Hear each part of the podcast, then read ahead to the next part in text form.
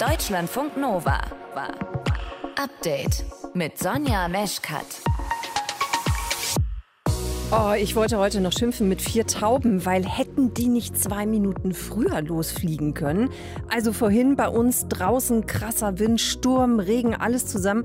Und diese Tauben haben, glaube ich, in letzter Minute wahrscheinlich noch einen Unterschlupf gesucht. Und das sah dann eher aus wie ein Geier im Sturzflug. Morgen soll es noch ungemütlicher werden bei uns in Deutschland. Vielleicht gibt es auch Tornados.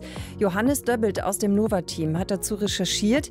Die sind eher selten in Deutschland, die Tornados, könnte man denken. Na, aber es stimmt nicht so ganz, sagt Johannes. Gar nicht so selten, wie man denken könnte. Also es gibt so ungefähr 20 bis 80 Tornados, die in Deutschland im Jahr registriert werden.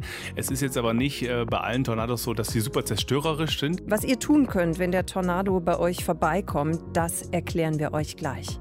Und wir müssen natürlich über Fußball sprechen. Kevin Trapp, Keeper bei der Eintracht, gestern nach dem Sieg in der Euroleague gegen die Glasgow Rangers. Mit uns eins hinten und dann weitergemacht. Und dann holen wir uns das bewusst, wir sind dran.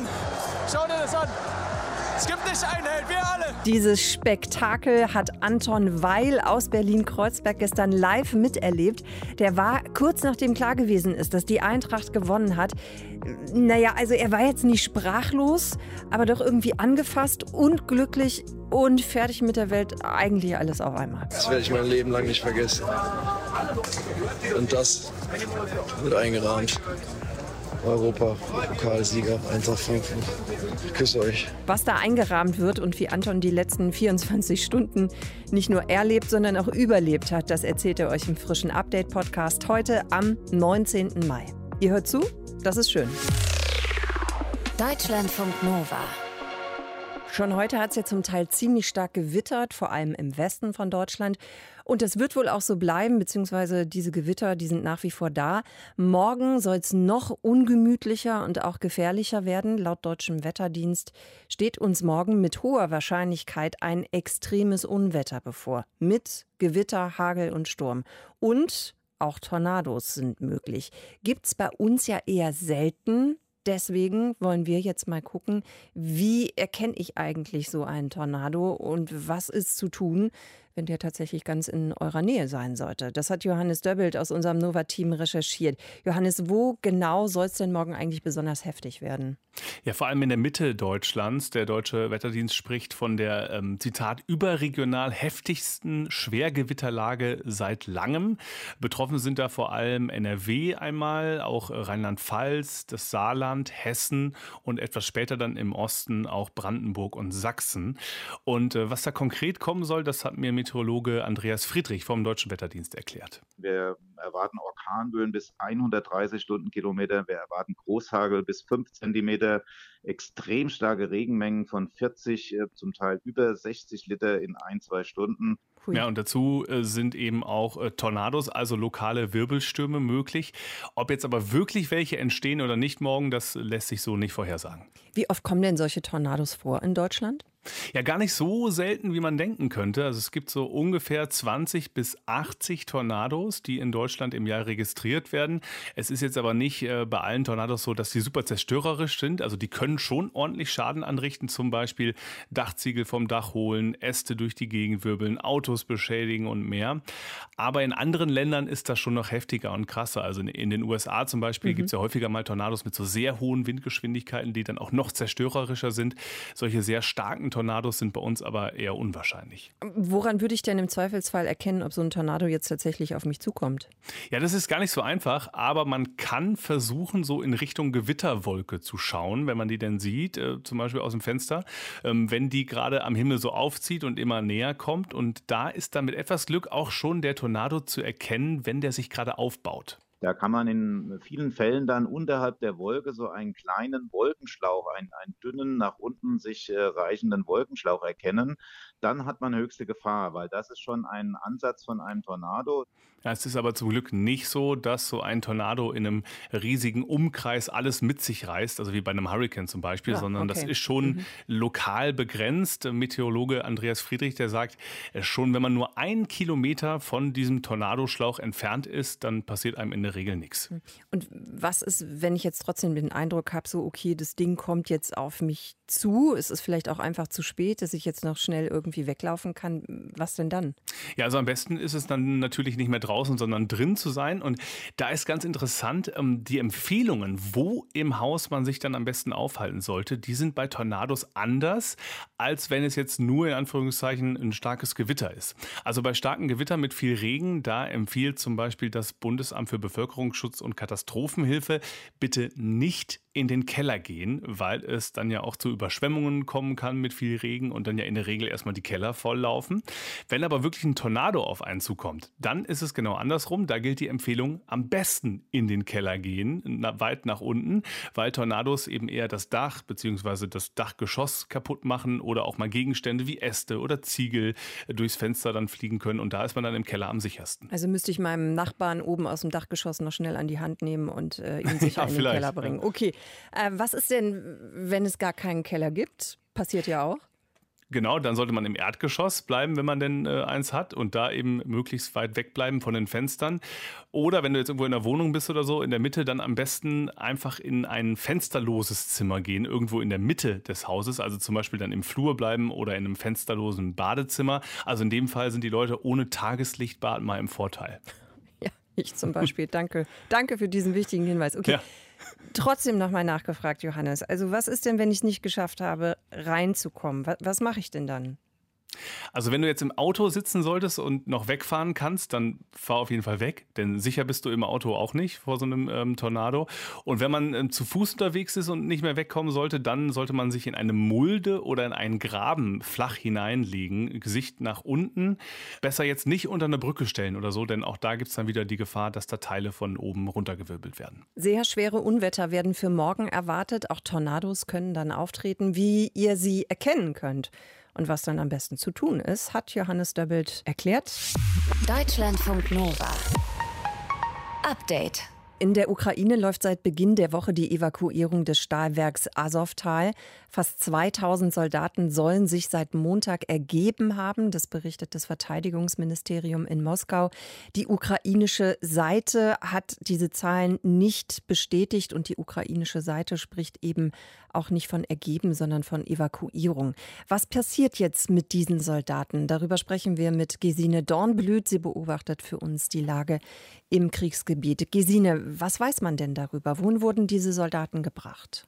Also ziemlich sicher ist, dass äh, schon gestern ungefähr 90 Soldaten in ein Untersuchungsgefängnis in Taganrog gebracht wurden. Das ist eine Stadt auf russischem Gebiet, also nicht russisch kontrolliertes Gebiet der Ukraine, sondern wirklich Russland. Das berichten russische Medien unter Berufung auf dortige Beamte. Dann gab es äh, vor zwei Tagen schon eine Meldung, dass auch Kämpfer in einem Untersuchungsgefängnis in Rostov am Don, gleichfalls in Russland, seien. Das zweifelt nun diese Quelle an. Das ist also nicht ganz sicher. Und generell gibt es vom russischen Verteidigungsministerium keinerlei Bestätigungen über den Aufenthalt von diesen Kämpfern in Gefängnissen in Russland. Ein bisschen anders ist das, wenn es um das russisch kontrollierte Gebiet in der Ukraine geht. Da sind einige Kämpfer, wie viele ist unklar, in eine ehemalige Besserungsanstalt in Olenivka gebracht worden. Das ist, wie gesagt, von äh, Russland kontrolliertes Gebiet der Ukraine und rund 80 in ein Krankenhaus in Novoazovsk. Dazu gibt es auch Videos vom russischen Verteidigungsministerium, wobei ich aber nicht überprüfen kann, wo die tatsächlich aufgenommen wurden. Und dann bleiben wahrscheinlich noch einige Soldaten weiterhin in Azovstal unter anderem die Kommandeure der Kämpfer dort, denn die sind äh, augenscheinlich noch nicht aufgetaucht. Die ukrainische Seite hofft ja auf einen Gefangenenaustausch. Sie setzt dabei auch auf die Unterstützung des Internationalen Roten Kreuzes. Das war auch die vergangenen Tage an dieser Evakuierung beteiligt. Was sagen die denn über die Situation der Soldaten? Nicht viel. Die sagen nur, dass sie seit Dienstag mehrere hundert Kämpfer namentlich registriert haben. Das ist wichtig, damit die Verwandten Kontakt aufnehmen können zu diesen Gefangenen. Laut Genfer Flüchtlingskonvention hat das Internationale Rote Kreuz ein Recht auf direkten Zugang und Gespräche mit diesen Gefangenen. Aber außer dass sie eben gesprochen haben, ist nichts nach außen gedrungen. Die Ukrainer hoffen natürlich auf einen Austausch. Sie sprechen ja auch, du hast es erwähnt, von einer Rettungsaktion, wohingegen die Russen sagen, diese Kämpfer hätten sich ergeben. Und ja, ob es wirklich dazu kommen wird, zu einem Austausch, das vermag jetzt niemand zu sagen. Es dürfte schwierig werden, besonders für die Azov-Kämpfer. Denn ähm, aus Russland hören wir, dass der Vorsitzende der Staatsduma, Vyacheslav Volodin, gesagt hat, Nazi-Verbrecher sollten nicht ausgetauscht werden und er meint damit die Azov-Kämpfer. Und dazu gibt es noch Vorschläge, ein Moratorium für die Aussetzung der Todesstrafe, das ja derzeit gilt in Russland, aufzuheben für die Azov-Kämpfer. Und dieser Vorschlag, der kommt ausgerechnet von einem Duma-Abgeordneten Leonid Slutsky, der auch in der russischen Delegation saß, die mit der Ukraine verhandelt hat die letzten Wochen. Jetzt sind ja diese Verhandlungen insgesamt einfach auch sehr schwierig. Die ukrainische Seite hat heute noch mal begriffen, bekräftigt, dass es nur eine Waffenruhe überhaupt geben kann, wenn eben die russischen Truppen abgezogen sind. Und sie möchte kein, so heißt es, weiteres Minsk. Was ist genau damit gemeint? Das bezieht sich auf das Minsker Abkommen von 2015. Das wurde ja verhandelt, damit ausgehandelt, im Prinzip, weil man nichts Besseres hatte und so zumindest für eine Zeit ein Waffenstillstand ausgehandelt wurde, der zeitweise auch eingehalten wurde. Aus ukrainischer Sicht war das nie akzeptabel, weil erstens Russland nicht als Aggressor oder Kriegspartei benannt wurde, sondern als Verhandler auftrat. Und zweitens, weil es bei diesen ganzen Punkten, die es da gab in diesem Abkommen, weil Russland da bei der Reihenfolge auf eine Version bestanden hat, die dazu geführt hätte, dass die Ukraine ihre Souveränität dauerhaft verloren hätte. Also im Kern ging es darum, dass Russland wollte, dass erst Lokalwahlen in diesen Gebieten im Osten der Ukraine durchgeführt werden und dann die Ukraine die Kontrolle über die Grenze zu Russland wiederbekommt. Also damit wäre das verbrecherische und von Russland gestützte Regime dort legitimiert werden. Und das will die Ukraine verhindern, auf jeden Fall, dass das nochmal so passiert, jetzt noch mit neuen von Russland besetzten Gebieten. Und deswegen fordert die Ukraine, dass es einen Waffenstillstand nur dann geben soll, wenn die russischen Truppen abgezogen sind. Also Waffenstillstand plus Abzug der russischen Truppen. Erst dann soll es Verhandlungen geben, das hat auch der Präsidentenberater Michailo Podoljak heute nochmal getwittert, äh, gewandt an die internationalen Partner der Ukraine. Da sagt er, schlagt uns keinen Waffenstillstand vor, der ist unmöglich ohne vollständigen Rückzug der Truppen. Und dieses vollständig, da gibt es ein bisschen Interpretationsspielraum, weil anfangs die Ukraine gesagt hat, Rückzug der Russen auf die Positionen vor dem 24. Februar, das wäre die Bedingung. Inzwischen sagt die Ukraine aber Rückzug der Russen aus der gesamten Ukraine. Aktuelle Infos zur Lage in der Ukraine von Gesine Dornblüt. Deutschlandfunk Nova. Update. Anton, dass du überhaupt noch eine Stimme hast. Ja, also ein bisschen was ist noch übrig. Singen kann ich noch. Anton Weil hat, glaube ich, die aufregendsten 24 Stunden seines Lebens hinter sich. Anton ist Schauspieler, Musiker und Hardcore-Eintracht Frankfurt-Fan. Und er ist tatsächlich da gewesen im Stadion von Sevilla gestern fürs Euroleague-Finale Eintracht Frankfurt gegen die Glasgow Rangers. Und sein Verein, die Eintracht, hat tatsächlich gewonnen. 5 zu 4 nach Elfmeterschießen. Boah, nach 42. Ja, ja, ja, wenn ich schon erzähle. Ich habe ja schon gedacht, gedacht, also nach 42 Jahren ist wirklich dieser Pokal wieder an die Frankfurter gegangen. Willst du noch mal im Freudenschrei loslassen, Anton? Komm, ich gönn's dir. Äh, ich singe einfach mal was. Und zwar Europas beste Mannschaft SG. Ach, deine Stimme, herrlich. I love it. Ich habe ja. gedacht, wenn man Frankfurt-Fan ist, dann, dann, muss man doch eigentlich auch so klingen. Ne? Lass uns noch mal ja. kurz zurückblicken auf gestern. Also du bist ja wirklich auf gut Glück dahin nach Sevilla. Du hattest kein Ticket, hast über deinen Insta-Account einen Aufruf gestartet. Wer kann Richtig. mir helfen? Hast dann tatsächlich ja. noch ein Ticket bekommen und dann gewinnt deine Mannschaft tatsächlich dieses Spiel. Hast du damit gerechnet, dass du so einen Abend mal erleben würdest? Ja und nein. Also natürlich habe ich nicht damit gerechnet, weil Frankfurt, als ich Fan wurde, abgestiegen ist das erste Mal und das noch diverse Male wiederholt hat und ich vor allem sehr viel mit Leiden und Aushalten zu tun hatte. Aber da wir ja einfach vor zwei Jahren schon mal im Finale waren und da ja oder im Halbfinale und im Elfmeterschießen daran gescheitert sind, ins Finale zu kommen, maximal unglücklich und schmerzhaft und man dachte, das war die einmalige Chance mit meinem wunderbaren aber nicht so mega erfolgreichen Vereinen mal irgendwie was zu erreichen. Wie fühlt sich das an, Titel zu gewinnen? Ja, dachte ich irgendwie, jetzt, jetzt muss es klappen, jetzt muss es klappen. Es ist komplett absurd, dass wir überhaupt wieder im Finale stehen, dass wir Barcelona weggehauen haben, ja. dass wir komplett ungeschlagen da durch diese Europa League-Saison gegangen sind. Das macht nur Sinn, dass wir jetzt dieses Ding vollenden, auch für Jürgen Grabowski, der gestorben ist. So viele Kreise haben sich zu einem Happy End geschlossen und da dachte ich, ich muss dahin. Ich muss da einfach hinkommen, was wolle. Ja, hat sich ja auch gelohnt. Wie war das denn dann nach dem letzten Elfer, als klar war, die Eintracht hat das Ding? Kannst du dich überhaupt noch an irgendwas erinnern oder ist so viel Freudentaumel, dass du einen kleinen Filmriss hast? Äh, nee, Filmriss nicht, aber es ist, wie soll ich sagen, surreal. Einerseits bricht alles über einem zusammen und ich bin einfach nur dankbar, weil man hofft, bitte dieses eine Ding jetzt rein und dann ist das vorbei und dann ist das Realität, was man sich immer gehofft hat. Und dann geht das aber so schnell. Also du siehst den Ball da einschlagen, Jubel und in dem Moment ist das Spiel ja vorbei. Mhm. Und ich, ich weiß es auch nicht. Ich war, es, es, es hat einerseits was natürlich rausschreien und aber auch pure Erleichterung, weil es war körperlich so anstrengend. Es hatte da gefühlt 50 Grad ja. in dem Laden.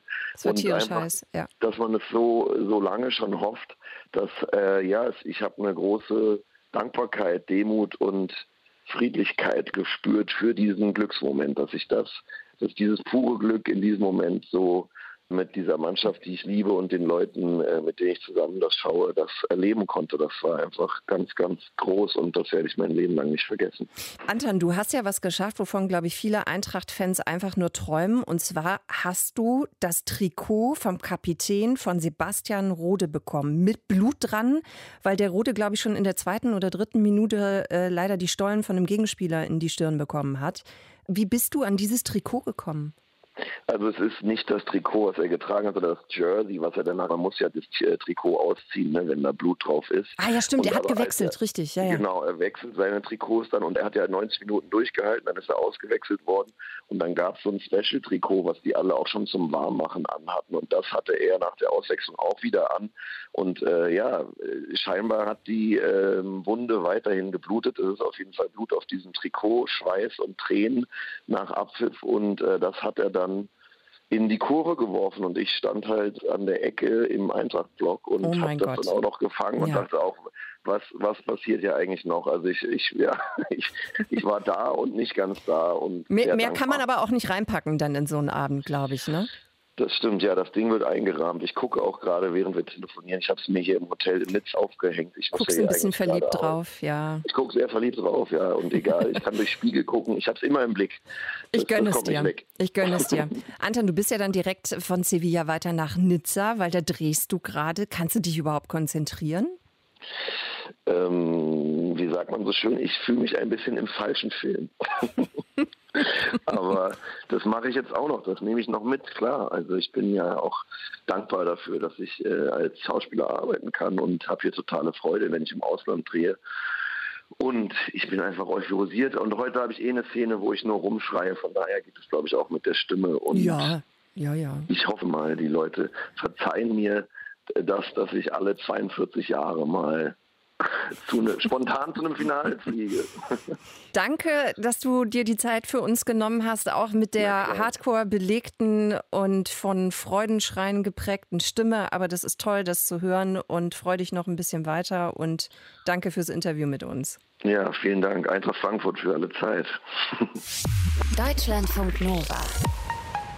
Update. WissenschaftlerInnen von deutschen Forschungseinrichtungen kooperieren eng und regelmäßig mit chinesischen Universitäten und Instituten, die dem Militär nahestehen oder ihm sogar komplett unterstehen. Das ist das Ergebnis einer internationalen Recherche, geleitet von Follow the Money und Korrektiv, an der auch unter anderem die Süddeutsche Zeitung und der Deutschlandfunk beteiligt sind.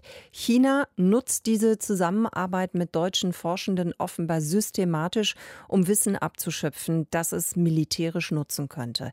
Die Frage ist, wie bewusst das den WissenschaftlerInnen in Deutschland in ihrer Forschungsarbeit ist. Zum Rechercheteam des Deutschlandfunk Hauptstadtstudios gehört Moritz Metz. Er kann uns jetzt noch ein bisschen mehr dazu erzählen. Moritz, hallo. was, hallo, genau, erstmal hallo. Moritz, was sind das für Forschungsprojekte, an denen Forschende aus China überhaupt mitarbeiten? Hier vor allem Naturwissenschaften. Natürlich, wir haben jetzt beispielhaft geblickt in den Bereich der Robotik, der künstlichen Intelligenz, aber da geht es um totale Grundlagenforschung aller ist kompliziert, ne? Wie kann ein Algorithmus die Bilder eines Laserradars noch smarter verbinden mit Daten aus Kamerabildern, also kombinieren mhm. und damit eine Karte des Campus erstellen? Aber man kann damit auch einen ganz lieben Archäologieroboter bauen, der dann Katakomben kartografiert zum Beispiel. Mhm. Und wie könnte man dieses Wissen dann militärisch nutzen? Man muss das vielleicht eher im Umkehrschluss sehen. Kann man ausschließen, dass diese Grundlagenforschung zu militärisch nutzbaren Dingen führt oder vielleicht auch zu Menschenrechtsverletzungen? Ne? Das ist ja schon bei Hardware schwierig. Also ein Traktor, ja, den könnte man auch als Waffe nutzen, wenn man Bauer in der Ukraine ist, wie das da auch öfters passiert. Und bei Algorithmen und digitalen Dingen ist das nochmal ein ganz anderes Feld. Ne? Also so ein Roboter, der sich jetzt gut im 3D-Raum zurechtfindet, dank dieser Kombination aus Laser und Kamera, der kann halt auch bewaffnet werden und autonom mit künstlicher Intelligenz in den Häuserkampf ziehen. Ne? Und gerade mit einer anderen Technologie dazu, das ist auch was, was wir gerade beobachtet haben oder was wir gefunden haben in unserer Recherche. Ein Fraunhofer-Institut hatte erst 2021 ein gemeinsames Papier veröffentlicht mit Unis in Peking, aber auch mit einer Forscherin der wichtigsten chinesischen Militäruni. Und da geht es darum, Menschengruppen auf Bildern besser erkennen, äh, tracken zu können, gerade mhm. wenn sie sich auch gegenseitig verdecken, was kompliziert ist für Maschinen. Und so ein KI-Algorithmus, der da optimiert ist, der geht dann bestimmt auch schön für Instagram-Markierungen, aber auch um Uiguren zu überwachen oder wieder für diesen autonomen Kampfroboter im Häuserkampf, so krass das klingt. Wie seid ihr denn eigentlich bei eurer Recherche vorgegangen? Also wie habt ihr diese Fälle aufgedeckt? Also wir hatten wahnsinnig viele Dokumente und es ging für uns nicht nur darum, was geforscht wird, sondern auch, weil da konnte man nicht immer ausschließen, ob es militärisch nutzbar ist oder nicht, sondern auch darum, wer forscht. Ne? Wir haben uns dann am Ende auf rund 230 Fälle von Papieren fokussiert, die in Zusammenarbeit deutscher Forscher mit der National University of Defense Technology entstanden sind. Das ist diese wichtigste militärische Universität Chinas. Die untersteht direkt dem Verteidigungsministerium und die forschen zum Beispiel auch mit Fraunhofer. Die schicken auch gerne Masterabsolventinnen mit äh, Staatsstipendien nach Deutschland Deutschland, zum Beispiel an die Uni Bonn. Da waren in der Vergangenheit drei Doktoranden von denen dort gewesen, haben dort geforscht und sind dann wieder zurückgegangen, beziehungsweise eine Person ist noch da. Es geht aber auch gar nicht um Einzelpersonen.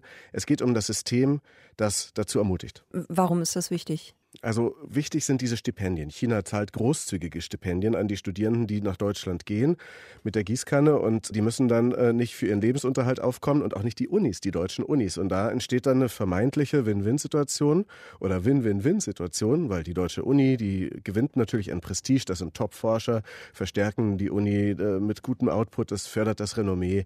Die Studierenden kriegen natürlich spannende Forschung mit an der Stelle, auch mal was ganz anderes. Das ist ja im Prinzip auch gut. Und die Militärunis äh, wenn sie dann zurück sind in China, die Doktoranden mit ihrem Doktortitel, wo wie gesagt in Bonn gleich zwei von dreien schon zurück sind, der dritte ist noch da, die haben natürlich auch was davon, weil sie dann Wissen mitnehmen konnten und das hat aber für alle einen Haken, dass eben Wissen abfließt. Was sagen denn die deutschen Unis dazu? Also wussten die überhaupt was davon? Die Unis, die haben wir auch damit konfrontiert, also manche, nicht alle, das sind 48 in Deutschland, die zusammenarbeiten mit militärischen Institutionen, die sagen, äh, es ist alles rechtens, sie halten sich an die Auflagen, bieten auch Sensibilisierungskurse an, es seien ja auch keine Verträge vertraglich vereinbarten Kooperationen, Forschungsfreiheit und es gelte auch das Prinzip Wandel durch Annäherung. Und naja, also auf unsere Berichterstattung hat sich heute ein Professor gemeldet, Thomas G. Schulze, der ist Lehrstuhlinhaber und Institutsdirektor für Psychiatrie an der Ludwigs-Maximilians-Universität in München. Der arbeitet aber auch an zwei Universitäten in den USA, wo man damit strenger umgeht. Und Thomas G. Schulze sagt, Deutschland muss trotz allen Hoffnungen in Wandel durch Annäherung, was ja so ähnlich ist wie Wandel durch Handel mhm. mit Russland, einen Aufnahmestopp machen für Leute mit so einem Stipendium. Denn die Vorauswahl, wer kommt, trifft ja damit ein autokratischer Staat. Ich sehe ein Problem, dass man hier nicht selber Studenten auswählt oder Forscher, Postdocs zum Beispiel, sondern dass der chinesische Staat hier eine gewisse Vorauswahl stellt, sodass diese Studenten ja dieses Thema Wandel durch Annäherung eigentlich gar nicht repräsentieren können. Und das Plädoyer von Professor Thomas G. Schulze ist, Deutschland sollte selbst mehr Stipendien anbieten für Studierende und dann kannst die sich vielleicht auch selbst aussuchen und das sind dann wahrscheinlich nicht Menschen, die von Militärunis kommen. Moritz, danke dir, Moritz Metz vom Rechercheteam aus unserem Hauptstadtstudio. Viel mehr vom Team zur China Science Investigation, so heißt diese komplette Recherche, findet ihr natürlich komplett wieder bei den Kollegen vom Deutschlandfunk. Adresse ist ganz einfach: deutschlandfunk.de slash CSI. Deutschlandfunk Nova. Update. Ein kompletter Fahrstreifen soll weg Dafür soll es grün werden. Kein Asphalt mehr, sondern 20.000 Bäume. Anne Hidalgo, die Bürgermeisterin von Paris, ist ja bekannt für ihre, ja, für ihren unkonventionellen Zugang zu Problemen. Und das Problem in diesem Fall ist der tagtägliche Stau auf dem riesigen Autobahnring, der sich um Paris herumzieht, die Peripherik, 35 Kilometer lang. Und da quälen sich eben täglich rund eine Million Menschen in ihren Autos ab. Wenn ein Fahrstreifen begrünt wird, dann hofft man, dass weniger Menschen Auto fahren, sondern dann eben umsteigen auf die öffentlichen Verkehrsmittel. Mehr zu diesen Plänen von unserer Korrespondentin aus Paris, von Christiane Kess. Christiane, dieses Verkehrskonzept steht ja in einem größeren Zusammenhang, und zwar mit den Olympischen Spielen, die in zwei Jahren, also 2024, in Paris sein werden. Was hat das miteinander zu tun? Ja, die Stadtverwaltung plant zu diesen Olympischen Spielen im Sommer 2024, dass ein ein Fahrstreifen für den allgemeinen Autoverkehr gesperrt wird und dass der reserviert wird für Athleten, Offizielle der Spiele oder Ordnungs- oder Rettungsdienste. Und nach den Spielen soll dieser Fahrstreifen dann vorbehalten bleiben Bussen, Taxis oder Fahrgemeinschaften. Und bis 2030 soll dann aus der Peripherie ein grüner Gürtel, so hat das die ähm, Pariser Bürgermeisterin Anne Hidalgo genannt. Da sollen eben 10 Hektar bepflanzt werden, damit dann 500.000 Bewohner, die um die Peripherie wohnen, mit weniger Abgasen und weniger Lärm leben müssen. Anne Hidalgo hat bei der Pressekonferenz gesagt, die Bürgermeister hätten nun mal die Möglichkeit, solche Pläne für die ökologische Wende umzusetzen und dann müssten sie das auch tun. In einer Stadt wie Paris sind die Menschen laut der Weltgesundheitsorganisation einer Luftverschmutzung ausgesetzt, die über der zulässigen Norm liegt. Und das eine Anzahl an Tagen im Jahr, die auch über den Empfehlungen der Weltgesundheitsorganisation liegt. Ja, und da ist die Hoffnung der Stadtverwaltung jetzt eben, dass 80.000 Autos weniger dann sich auf dieser Peripherik bewegen werden, wenn der Plan vollendet ist. Und Hidalgo sieht das durchaus auch als soziales Projekt, denn viele von den Anwohnern der Peripherik wohnen in Sozialwohnungen. Wie kommt das denn dann an bei den Menschen in Paris? Das ist noch nicht so klar, denn das Pariser Rathaus hat bisher die Menschen der Stadt nicht befragt, aber die Verwaltung der umliegenden Region, der Ile-de-France, die hat Ende letzten Jahres schon eine Online-Befragung gestartet und diese Frage gestellt und da haben gut 90 Prozent der Teilnehmerinnen und Teilnehmer sich dagegen ausgesprochen. Mhm. Das ist jetzt nicht repräsentativ und die Verwaltung der Region hat auch davon gesprochen, dass dieses Ergebnis eindeutig zeige, dass die Autofahrenden dagegen seien. Das sagt jetzt nicht nichts aus über andere Interessensparteien. Aber klar ist, du hast es schon angesprochen, eine Million Fahrzeuge, die jeden Tag über diese 35 Kilometer der Peripherie sich quälen, oft im Stau. Also viele sind betroffen. Und die Umfrage sähe bestimmt anders aus, wenn man die Menschen befragt, die dann direkt an diesem Gürtel wohnen und jeden Tag mit dem Lärm und mit der Luftverschmutzung zu tun haben. Jetzt sind das ja noch Pläne, ne? Und es dauert auch immer ein bisschen, bis sie dann tatsächlich umgesetzt werden. Wie hoch sind denn die Chancen, dass dieses Vorhaben tatsächlich klappt? Also eine Chance hat dieser Plan auf alle Fälle, denn Anne Hidalgo ist recht resolut, wenn es um mehr Umweltschutz in der Stadt geht. Sie hat in der Vergangenheit auch gegen viel politischen und juristischen Gegenwind durchgesetzt, dass Teile des Seine-Ufers Fußgängerpromenade werden. Und dieser Plan jetzt, der ist ja angelegt bis 2030. Anne Hidalgos Amtszeit geht bis 2026. Also da kann sie noch einiges auf den Weg bringen. Wie viel ist dann wiederum abhängig von dem Widerstand? Und der kommt vor allem von Valérie Pécresse. Das ist die Präsidentin der Region um Paris, eine konservative. Und die hat sich letztes Jahr an den Staat gewandt mit der Bitte, er solle doch die Peripherik, die im Moment in den Zuständigkeitsbereich der Stadt fällt, doch ihrer Region zuordnen, sodass sie quasi die Hand darüber hätte. Aber Anne Hidalgo, die wappnet sich schon gegen Widerstand und hat gesagt, juristische Fragen will sie im Vorfeld klären und sie will mit allen Betroffenen sprechen, mit den Autofahrern, mit Geschäftsinhabern, Lieferanten oder oder eben auch mit der Region und den angrenzenden Kommunen. Bis zu den Olympischen Spielen ist es ja eben nicht mehr lange, also sind nur noch zwei Jahre. Wir haben ja jetzt schon über dieses äh, Konzept Verkehr und so weiter gesprochen, was damit in Zusammenhang steht. Wie stellt sich denn Paris denn insgesamt auf ähm, für die Olympischen Spiele, gerade wenn man jetzt mal diesen ökologischen Aspekt noch betrachtet? Also klar ist natürlich auch der Stadtverwaltung, dass so ein Großereignis für eine Stadt und vor allem den Umweltschutz in der Stadt wirklich eine Belastung ist.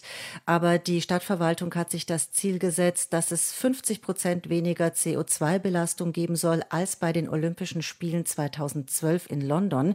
Und dafür will sie unter anderem weniger Sportstätten neu bauen. Also man will vor allem die nutzen, die es schon gibt. Da sollen ganz viele renoviert werden. Und bei den Stadien, die nur für die Olympischen Spiele aufgebaut werden, zum Beispiel ein Stadion neben dem Eiffelturm für Beachvolleyball, die sollen danach abgebaut werden und die Elemente aber weiterverwendet werden für andere Veranstaltungen.